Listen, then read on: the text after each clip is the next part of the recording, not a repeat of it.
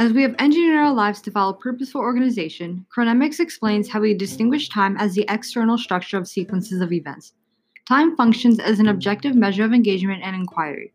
From the clock constructed to serve as a continuous loop of one day from and to 12 a.m., the yearly calendar starting and ending with January, a loop scaled up to put the context of days to months, provides blocks of time as they relate to seasons.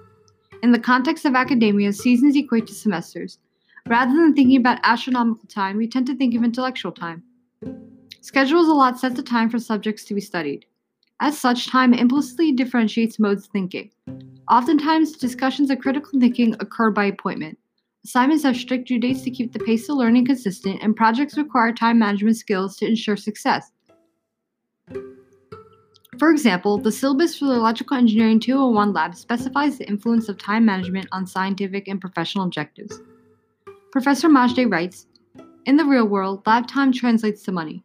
Therefore, five points of each lab requiring prep work will be placed on the pre lab. We, as students, are given access to the lab assignment one week in advance so we may answer the questions written for us to gather information, understand the expectations, and analyze the purpose of the lab. During the lab, there should be no time wasted, for we should have already prepared our materials list and know how circuits should be wired and how electrical components will respond to adjustments made through the computer software. When we use time to distinguish earned or lost points, we are using concepts in chronemics as latent yet pivotal guides to orient service task functions, which ultimately influence academic and intellectual performance.